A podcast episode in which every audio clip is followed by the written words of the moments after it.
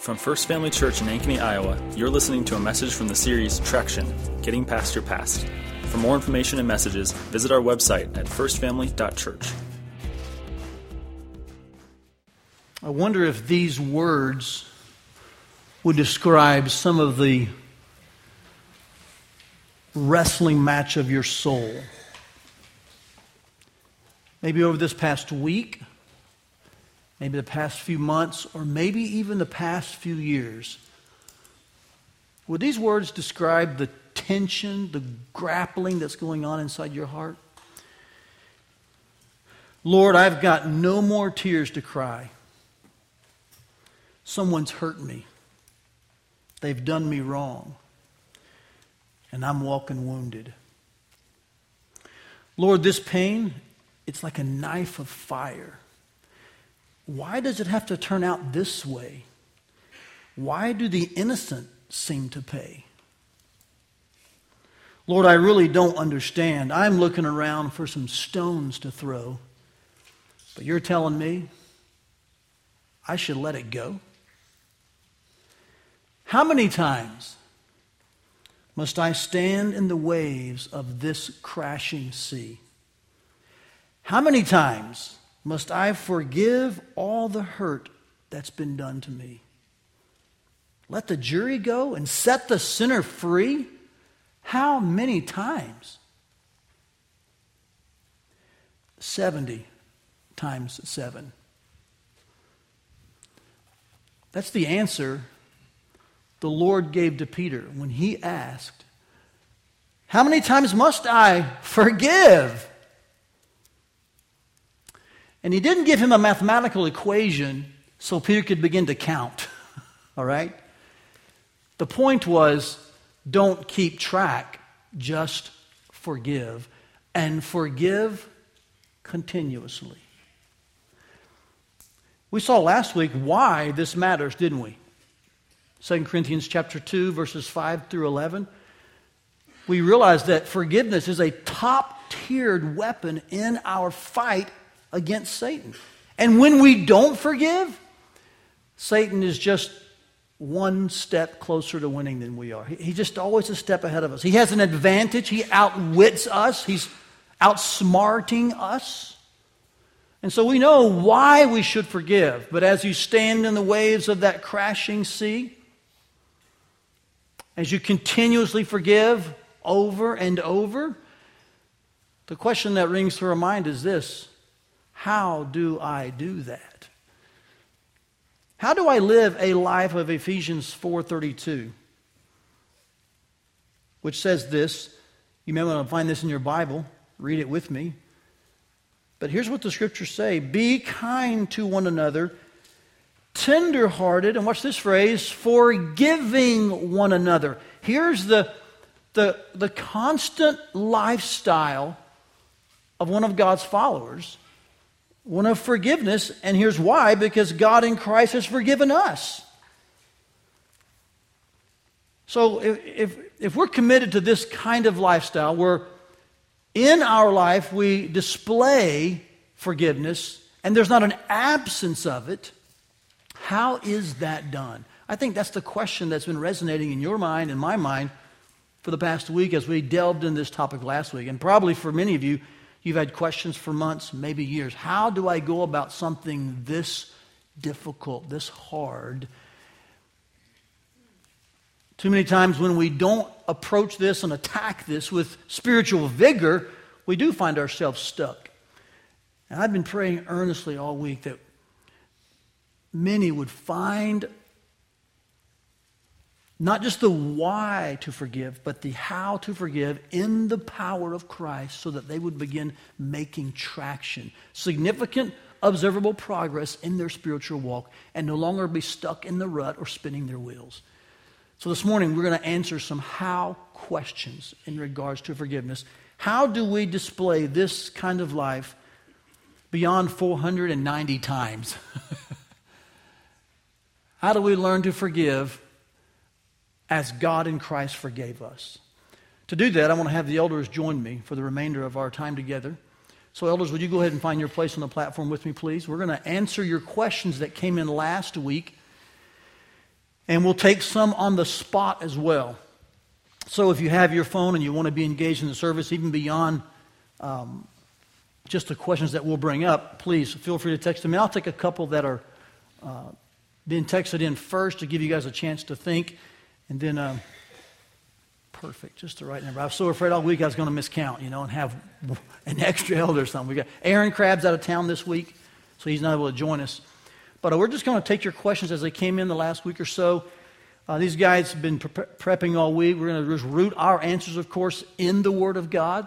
That's the only source of authority we have. And so, as your, as your shepherds, under our chief and great shepherd, Jesus Christ, we're going to come to you and, and, and with the authority of the Word of God, just kind of lean on you and lean on each other to understand some of the how aspects of forgiveness, all right? Uh, so, feel free to text some questions in. We'll take a few in a moment. You may find some varying opinions in areas where there could be differences. Um, so be aware of that. Situations are all different. But we're going to root all of our answers in God's Word, and we'll just kind of plod through this and see how the Holy Spirit would, would move us to live in an Ephesians 4.32 manner, okay? Let me pray for us. Can I do that? I want to pray especially for our elders this morning. Heavenly Father, thank you for these men.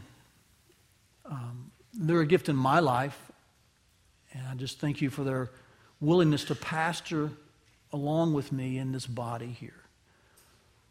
Lord, all eight of us, we just come up under your authority. We don't have any wisdom. We're not the experts. Uh, we're not like, we don't have this down pat. We want to walk with our people in your wisdom. And we want to point our people to, to your word and to, to your ways.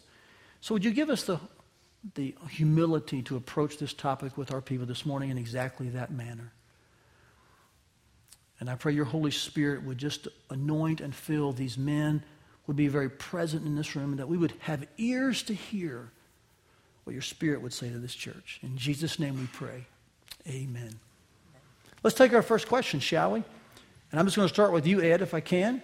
I've told the men up front, I said, you guys can uh, chime in if you want. You to, it's not a class. You want to raise your hand, just get a mic and chime in. There's one on this side, and then there's a couple on that side and they'll just pass them back and forth. And I'll just kind of moderate, facilitate, fill in where I want to as well, okay? Uh, first question, Ed, I'll let you kind of kick us off. Can an unbeliever experience or give true forgiveness? Yeah, I think that the, uh, the question kind of comes to us from two points of view. Uh, can an unbeliever experience forgiveness? Yes, an unbeliever can experience forgiveness. And the beginning point of that is really at the heart of the gospel and our need for salvation.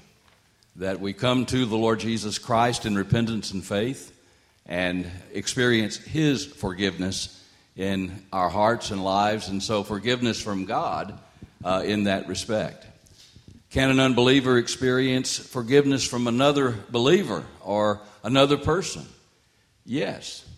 Uh, forgiveness is something that is offered by a person who's been hurt or wronged or offended or has cause against another, and it's a point of releasing that individual, saying, uh, you, you are released. And whether a person is an unbeliever or a believer, if they have wronged us, as a Christian, we have to deal with our responsibility to forgive.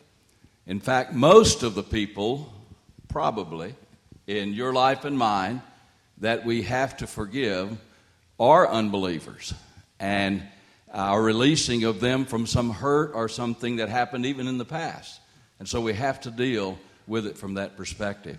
So, can they experience forgiveness and all the love and grace that goes with it, both from God and from other believers? Yes, they can. The other part of it is can they give true forgiveness? I believe that they can because any person can release another person from hurt or wrong or a debt owed, that kind of thing. Uh, forgiveness is something that happens in the heart and the mind of an individual, so a person could forgive someone even if they were not a believer. Will they fully understand uh, and grasp all that forgiveness is about? Hmm. No, uh, because they've not yet experienced the forgiveness that's in Christ. And so they don't have a, a, an in depth understanding of it, the spiritual aspects of it, but they could release a person in their own heart and mind And so, yeah, I believe that they could uh, do that. One other brief thing that goes along with that is some people feel that uh, if a, an individual forgives them, then that means that they are forgiven in the sight of God. I knew of a man who was dying. A friend who was a Christian came by, and he had been taught, the man who was dying, had been taught that someone needed to absolve him of his sin. So he asked this faithful Christian man who was a deacon and leader in the church, Will you forgive my sins? And he misunderstood the concept of thinking that if we receive forgiveness from an individual, uh, that we've also automatically received forgiveness from God. It is not in our power to absolve people of their sins uh, before God. They still have to deal with that individually. So I, I think that uh, that addresses the heart of the matter. The answer is, I think, yes in both cases with those qualifications. That's one reason in the New Testament that the crowds were so astounded when Jesus said, uh, I forgive you your sins, take up your bed and walk, because they responded, Who is this guy that can forgive sins? Because What you're saying, that only God can do that. So he, in that action, was representing and saying he was God. So, any comments from you guys in addition to Ed, or are you that brave to comment after Ed speaks? I was thinking about that question maybe from a little different angle. You touched on it, Ed. First John 4 talks about what love is. And so I think unbelievers can experience love, but there's this ultimate love that maybe they're missing out on. And I think that speaks to forgiveness as well, right? When they're offended, they have the ability to let it go, but there's this ultimate love, there's this love or an unforgiveness or forgiveness from the Father that only believers experience. And so I think there's an aspect of forgiveness that uh, that we experience that they'll never truly know and understand. So. Why don't we do this? We should have done this earlier. Why don't we just take a second and let the guys introduce themselves? You may not know them. Some of you may be new here today, or you may be just attending the last few months. So why don't we start with you, Edgar? Introduce yourself with your first and last name, and then that way you'll at least know kind of who they are. Yeah, I'm Edgar. Use the mic if we can. Use the mic here. Edgar Cabrera. I'm Ed Gregory. Chris Eller. Travis Walker. Brad Miller. Dave Nelson. And Aaron Crabb is absent today. So that's who the elders are. Uh, let's take a second question. Edgar, I will give this one to you, and then I'm the third one. Dave, and we'll come to the opposite end and start with you, Dave. So we'll start here with Edgar on this one. Um, what if the person you cannot forgive is yourself? Uh, well, I, uh, I'm thinking that biblically that is kind of impossible in terms of, I haven't found uh, in the Bible where you offend yourself. I mean, I'm, I'm thinking of the profile of, a, of forgiveness. You know, there is an offender and there is somebody that was offended.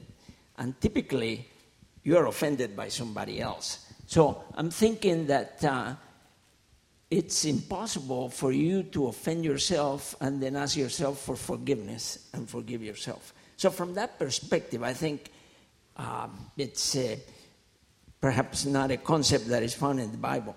However, there may be something that when people use that uh, phrase or that statement uh, represents something else. And mm.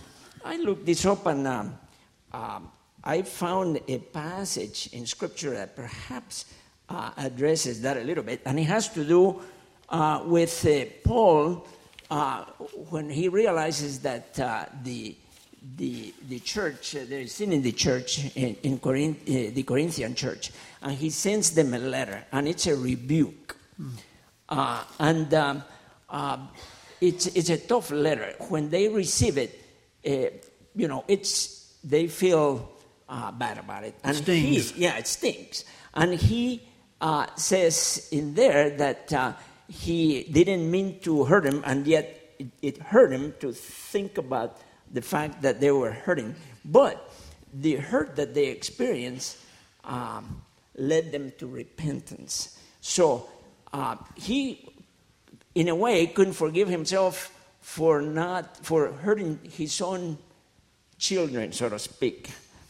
Uh, and so he felt bad about that. But uh, because of the hurt that he induced in them with that letter, it led them to repentance. And then he, was, he felt uh, fine about it.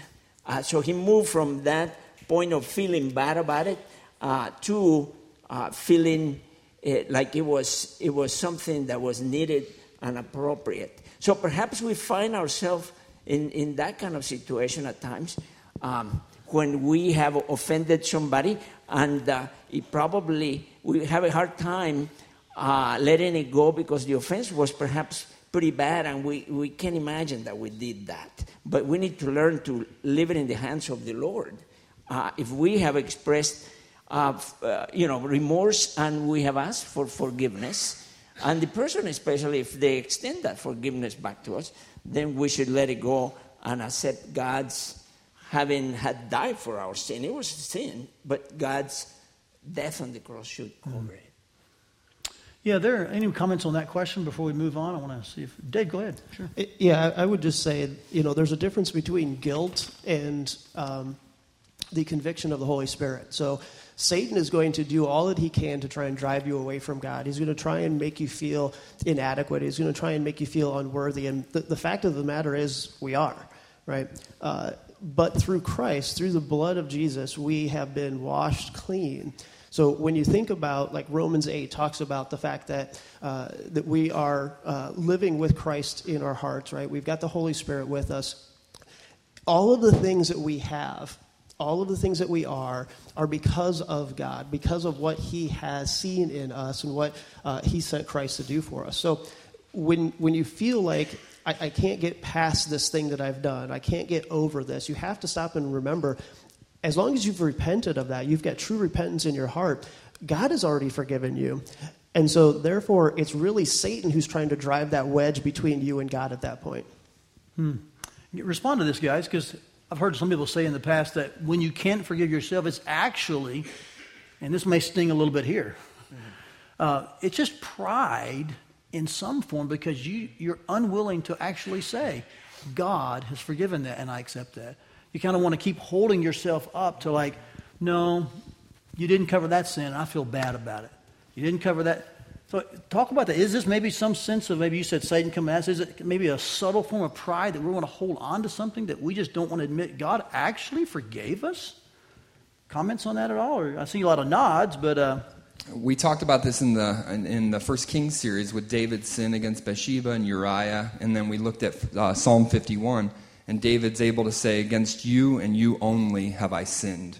And I think David's able to see with perspective that sin is ultimately Mm. The greatest offense is against the maker of heaven and earth. And I think that's a great reminder. So it is, it's a misunderstanding of, of sin when you hold that against yourself and think, the greatest one offended is me. I think that's a misunderstanding mm. of sin. It's good. So I, I, would, just to pick off what David said, we, we have to understand one of the, the roles that Satan plays is the accuser of the brethren. So sin mm. has two aspects.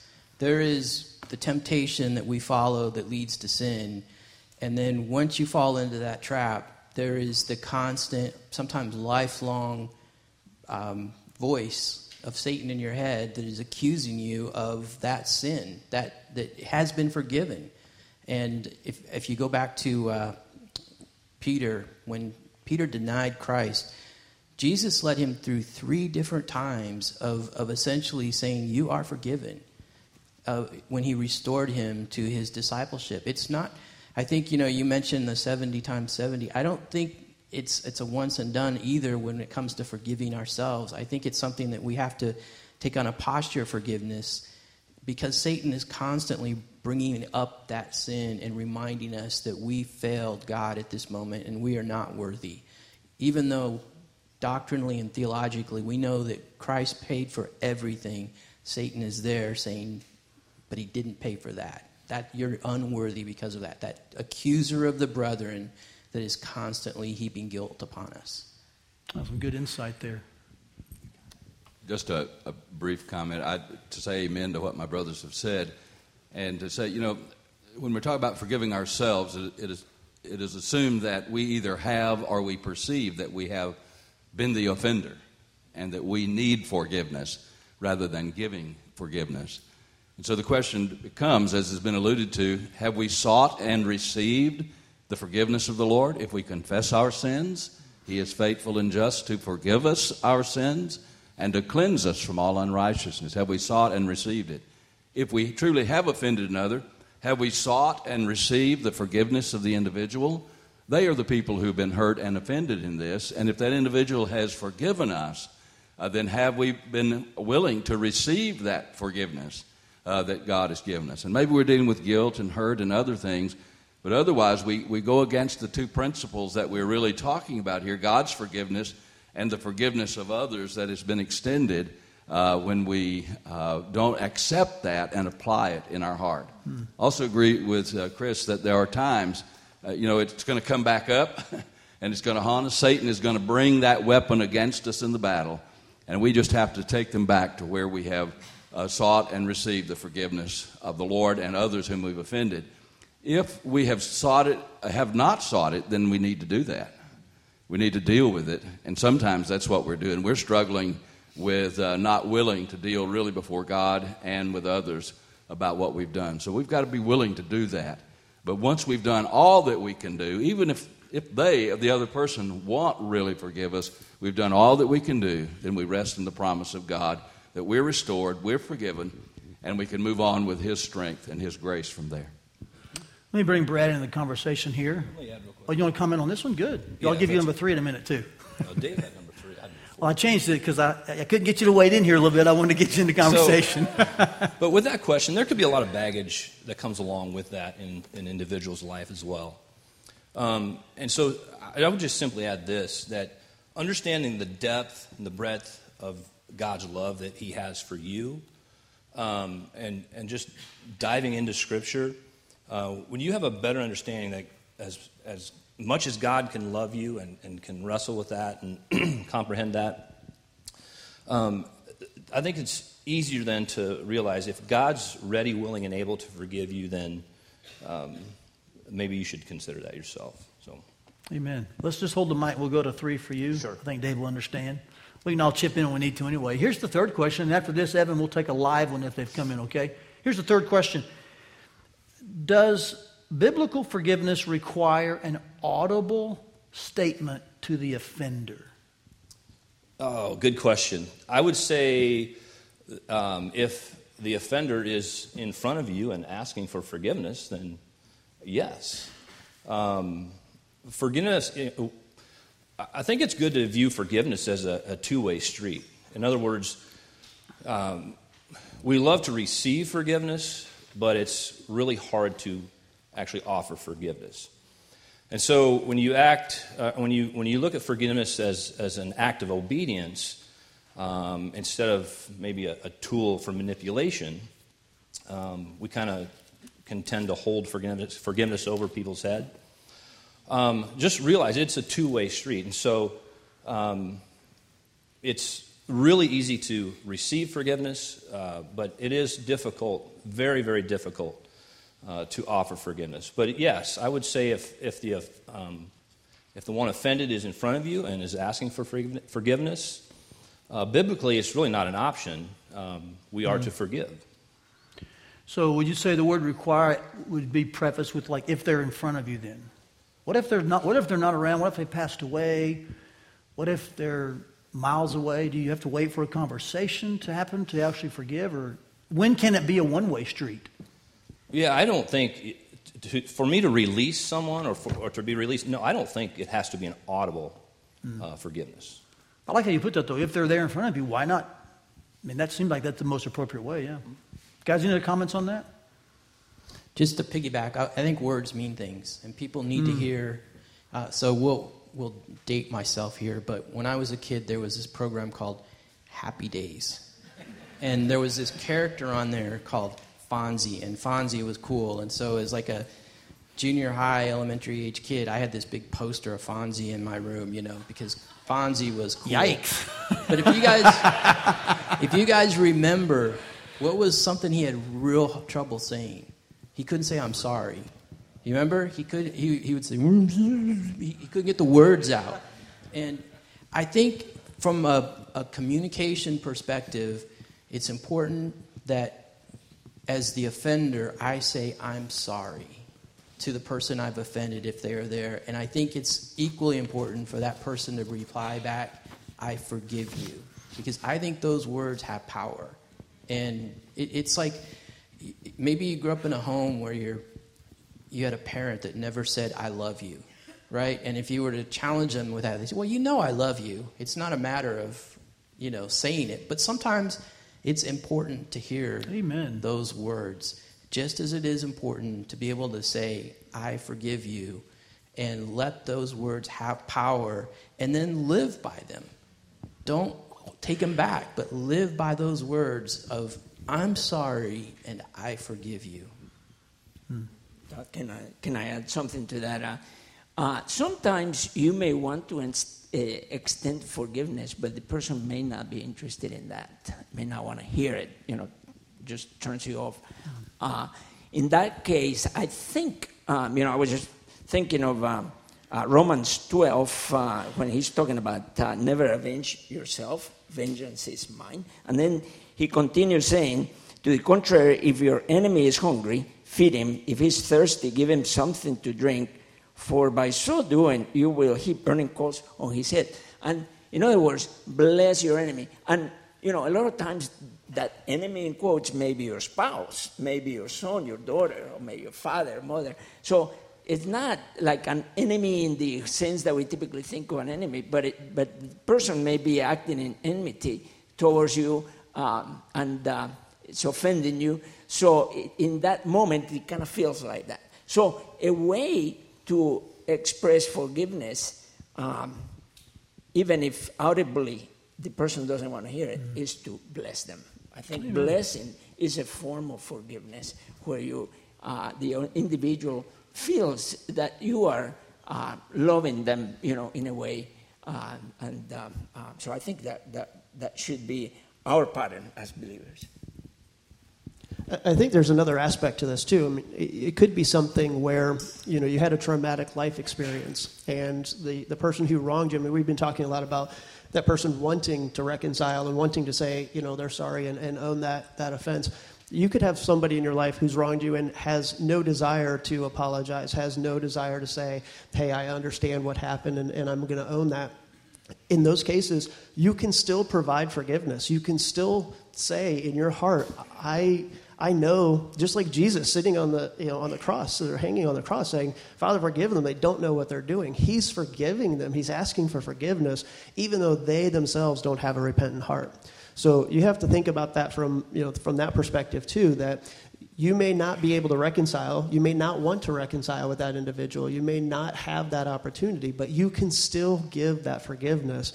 They then have to deal with their heart and, and deal with that side of, of the situation. Let's take see if any came in uh, on the spot. We have. Let's take the first one of those two guys. This is what it's like to not know the question until it pops up. So you ready for this? Here we go. Should we express forgiveness to a person who has not yet repented or repeatedly does us wrong? Rewind. Any further comments on that, guys? What do you think? I think we answered it, or Okay. I answered it. How about the person that repeatedly does us wrong? Seven times 77. Okay. You got a nice, slow, fat pitch there to begin with that you weren't expecting. That's great. Uh, here's the next question. Let's take this one. Um, how do we go about forgiving wrongs experienced from an institution? And this came in several times this week. People who were saying, I was hurt by, and they would list an organization or a collection of people, an institution. Um, and that may be some of your story. And So they couldn't pinpoint a person. And they were curious how do we go about either forgiving wrongs, those wrongs, uh, yeah, forgiving those wrongs done to us by like a collection or an institution or organization? in my opinion, it always comes back to an, an individual or a group of individuals. I, I don't think, you know, the, the church, let's say, you know, First Family Church is not an institution without the people, right? It, it doesn't exist. So there ha- you have to get back to the root of what was the issue? What were the things that were said, that were done? What caused the issue? Who was a part of that? And, and kind of dive through that. Sometimes, uh, I, I don't want to say we, we use the institutional thought as, a, as an excuse, but I think that can be a little bit of a, I don't have to get to the root of the issue through that. So I, I would say if, if you're really focused on the institution that wronged you, you probably need to dive a little bit deeper and say, what is the root of, of, my, of my anger, my hurt, my, my frustration? Who's a source in, in that institution that's causing that? What if the source is a policy per se, and then someone just had to kind of enforce or enact that policy, but you feel like, man, I'm, I'm on the bad end of that policy now, and I'm upset about that, or I feel hurt by that? What if it's a policy that someone just kind of enforcing? Add the mics closest to your mouth. We'll start with you. Okay. yeah, I think the principle, the biblical principle or concept of forgiveness uh, is in play for us regardless of who or what has offended us. In the case of a policy, Let's just take, uh, for instance, uh, one that was mentioned in last Sunday's message of when church discipline has to be exercised. There are times when people are going to take offense at that, but you have done the right thing, but they are offended by it. And in that case, you're dealing with a whole uh, different thing, and they are going to have to deal with whether they can come to a point of either uh, understanding why it had to be done and, and being able to work past it, or forgiving if they really think that they have been done through the exercise of some policy. But I agree with Dave that almost always the point of offense is going to be connected to a person within the institution. Uh, we can feel that way, and uh, we're, we're going to have to deal with the, all the feelings and things that we have, not just toward an institution, but toward that particular leader or whomever. And I, I would say, uh, as we've referenced in one of the other answers to question, uh, that this is one of those points at which Satan really tries to make hay in our lives. Mm. If he can get us to feel that we have been offended by any church or institution, we no longer like the Lord's church. And, uh, or they hurt you, they wronged you. And it might have been when you were a child, it might have been uh, as a young adult, it, you know, any point in your life, might be a current situation. Don't allow the evil one to take offense, uh, cause you to take offense at something that someone or some institution has done, and have you turn your backs on the Lord and uh, walk away from finding the place where you can serve Him. Maybe too often we assume that forgiveness means agreement. And I know personally, there are times that um, I've been forgiven and the person didn't agree, but they were just very Christian and cordial and nice and said, you know, I don't agree, but I, I'm not going to let that be a hurt. There have been times I've forgiven a group, let's say, like, you know, I don't agree with that, but it's not my decision. And so there's nothing, we're, going to, we're not holding anything against each other. I don't agree, but there's nothing residual from that. Does that make sense? So don't think that forgiveness, at least I don't think forgiveness is tantamount to agreement. That allows you to a group then, or to a collection of people, like Dave said, you have some names, you can just say, you know what, I'm not going to hold anything. I don't agree, but man, nothing residual from this point forward. That, that's helped me personally. I was also thinking that hardly anything uh, in, in life is unidimensional. Uh, and uh, so forgiveness oftentimes involves other aspects or categories in, uh, that are biblical. One of them of course, we've talked about it already, is love your enemy. So, um, you know, even though we're talking about institution, you, you said it, uh, oftentimes it lands on, on a leader or a leadership team or, you know, somebody. Um, the other, the other dimension, or the other category that I think uh, needs to be in place is forbearance. In other words, as believers, we are also um, commanded to forbear, to just bear things. Because, hmm. uh, you know, we, we expect justice to take place, but for us as believers, uh, Christ has taken care of that. And so we must release it and forbear, even if it's unjust, but we leave it to the Lord and we trust in Him that His dying on the cross will cover it. Amen. Travis, I'm going to give you the next question live here. I know we have at least one more coming. We'll take it. Evan, you got that ready to pop up for us? Okay, here we go. If we do not forgive, can we then be denied entry to the kingdom? I was going to talk about this, but then it came to a different question. So that's very helpful. thank, thank you to whoever wrote that question. Um, yeah, Matthew 6.15 says, For if you forgive others their tra- trespasses, your heavenly f- Father will also forgive you. But if you do not forgive others their trespasses, neither will your Father forgive your trespasses. And I think what um, Matthew 6, the Beatitudes, the Sermon on the Mount, is helping us understand what is true of people who have received forgiveness is implanted in them is a heart of forgiveness. And so it's a clear evidence of if you've received forgiveness from the Father, whether or not your heart of forgiveness is there for others. And so I think it's a great uh, litmus test of your own faith, whether or not you're willing to forgive. And I have not been great at this throughout my life, but I have felt the conviction of the Spirit. I felt God prodding at me, um, reminding me that, Travis, don't forget your great debt that was forgiven. You better, you better have a heart of forgiveness, and I've given you the power to forgive. And so that's been a constant battle on my heart and my mind to be one that does forgive because I've received the forgiveness of the Father. So I think that's a big aspect of that that deals with that question. So I'm going to press on this a little harder, kind of maybe put my finger where the bullet went in. Can we do that? So is the answer yes or no to that? Um, it, it yeah. I want to just I want to kind of honor the question. Are we saved when we forgive others? Yeah, I, I think it's it's both and, isn't it? It's can I say both and get away with that? Right? It's uh, uh, faith and obedience, right? It's faith and repentance. It's it's both, right? I think um, you can say yes and no, and no to both of those that question. I, I think because they're hand in hand, right? Um, one that forgives is one that's been forgiven.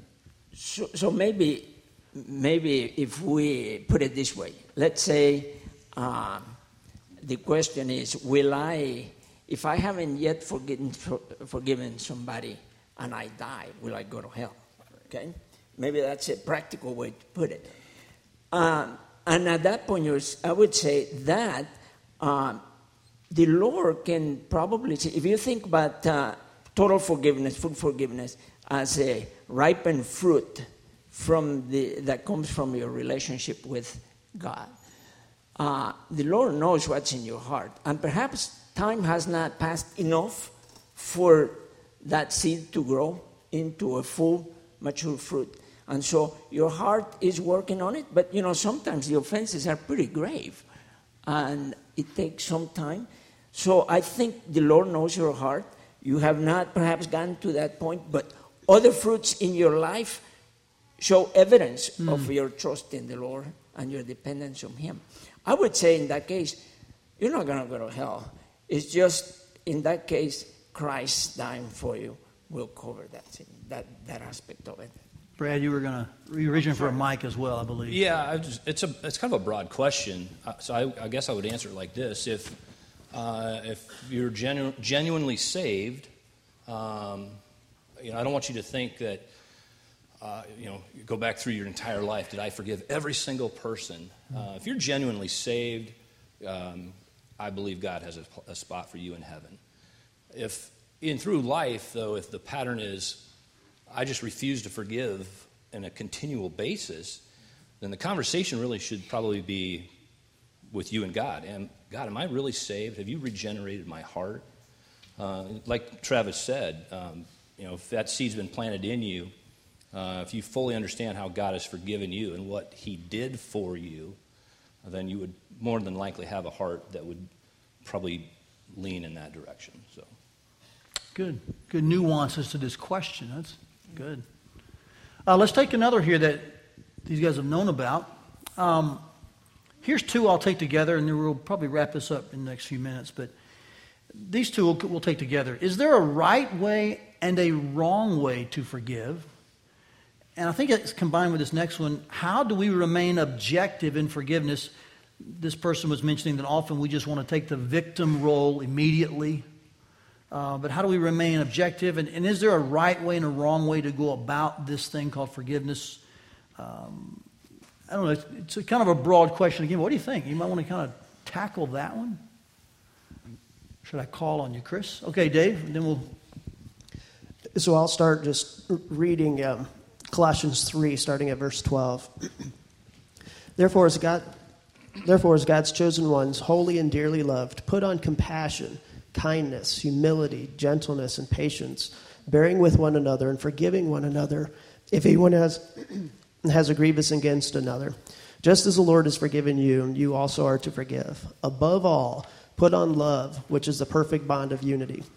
I think that kind of speaks for itself, right? Bond, that perfect bond of unity coming out of love. So when you're thinking about that, for, that forgiveness, stop and think about how much you love that individual, how much God loves that individual, and how that bond of unity through love is going to help that reconciliation process. And I think what that will do is that'll help put the proper perspective on your relationship with God and therefore helps reset your relationship with all of those around you.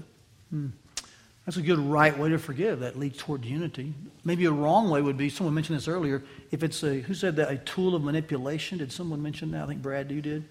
Like that might be, not might be, that would be a wrong way to appear to be forgiving. If you're trying to leverage someone or move someone to your way.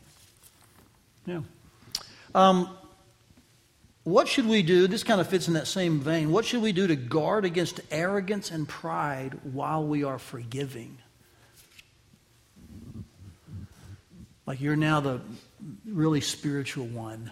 Look what a good thing I'm doing to you. How do we guard against that while we're forgiving?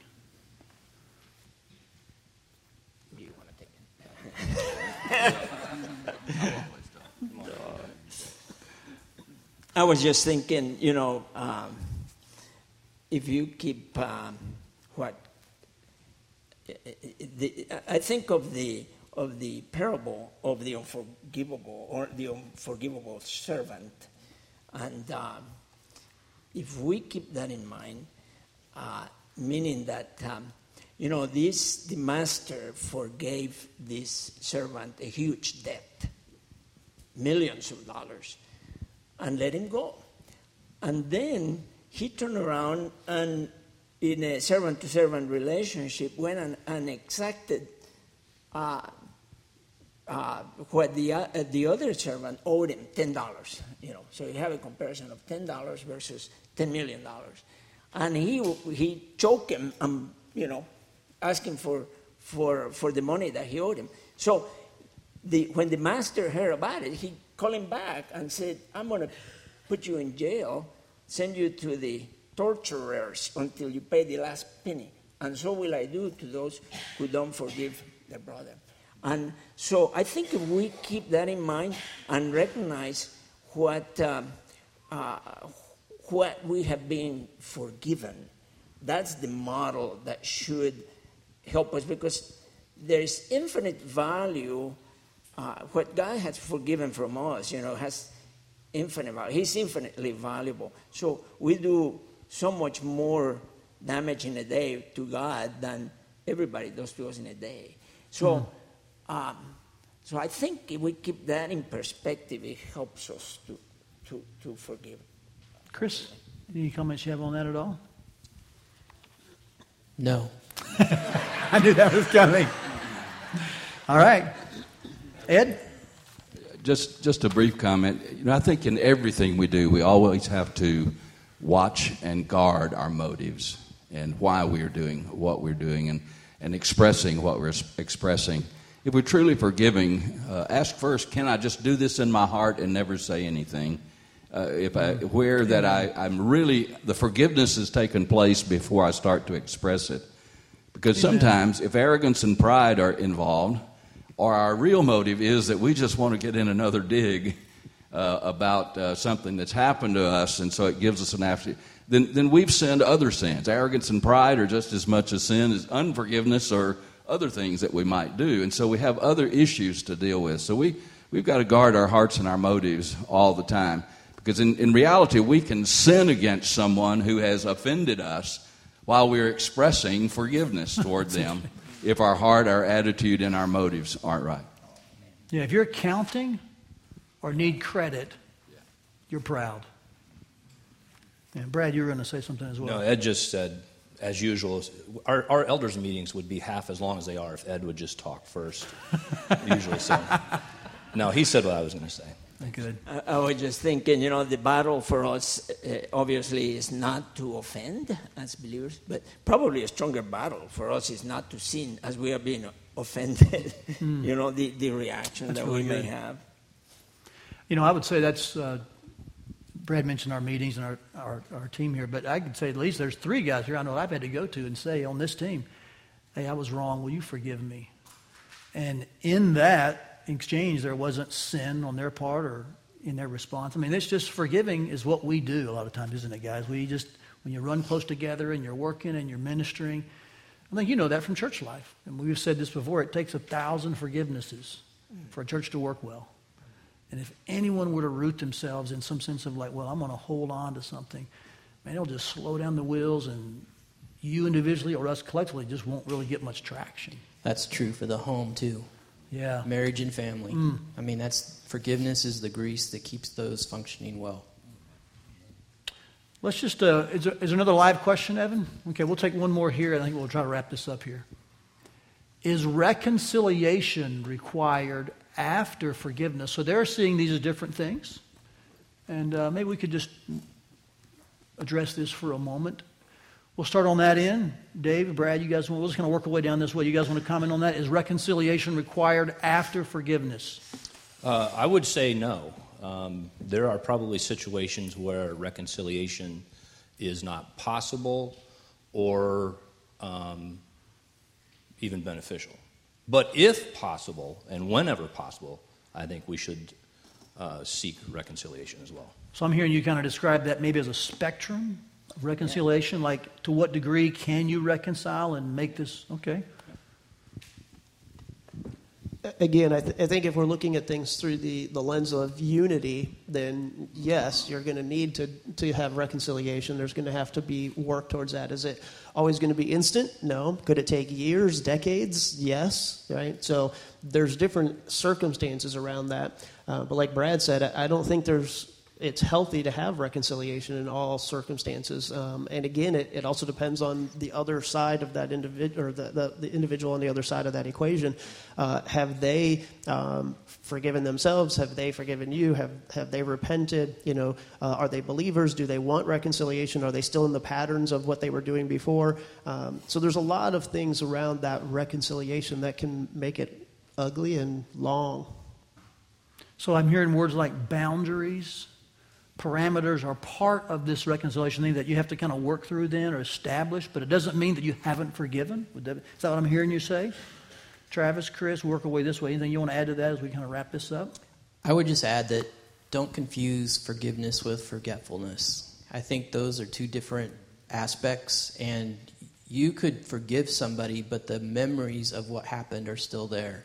And those are things that you will live with. And the, the challenge is to learn to view those memories through the lens of forgiveness rather than allowing it to continue to hold the pain in your life and, and ultimately turn to bitterness, which turns to anger and onward. So, reconciliation implies that you forget or in some way are able to get past that pain. And that may not always be possible. I mean, there's things where you, I agree with Brad, you know, if you were offended as a child and that's a tough thing. I mean, but you have to live with that. And so, how you look at those memories, you can forgive the offender, but I think the painful memories are still there. And so, it's learning to look at those through the lens of forgiveness and not allowing those memories to hold you captive as an adult. Uh, one other thought um, I think reconciliation should always be the goal or the objective or the desired outcome, and that we should seek it. And I also think that the scriptures teach in Matthew 6 and Matthew 18 that whether you are the offender or the offended, you have personal responsibility to do what you can to reconcile uh, with the individual or, or the, the people or whomever uh, that has been involved in the offense. So I do think that that should be our objective. It's not always possible, and there are times when you've done what you can do and you just have to move on. But the, uh, the fact is, I think the healthy outcome, the best outcome, would be reconciliation if it is at all possible. Amen. I, I, uh, I do agree uh, very much with what has been said. You know, you have two halves uh, that take place. The offense happens, and uh, the one offended must forgive the one who offended him. And uh, uh, so it is our responsibility to do our part. You know, as far as it depends on you, live peacefully with everyone. And so we extend forgiveness, but that doesn't necessarily mean the other individual will accept the forgiveness. So I think two miracles take place in, a, in that kind of situation.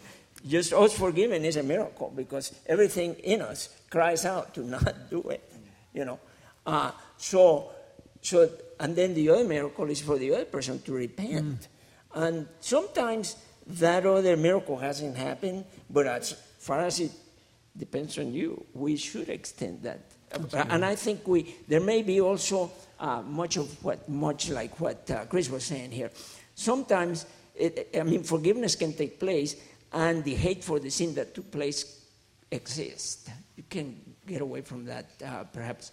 Uh, the other thing would be to um, uh, just um, recognize that the other individual may not may not extend that, uh, and and yet so you don't experience that robust, full forgiveness in the whole uh, situation, but you can be at peace. Always blessing the other individual, doing those things, not taking revenge. You know, uh, blessing them, praying for them, helping them when they are in need. All of those things are just symbols that you have actually forgiven them. That's amen. I like the idea of two miracles. I mean, really, that's what Ephesians 4.32 says. Can we show that verse as we close, Evan? Uh, it's a good word there for us, Edgar.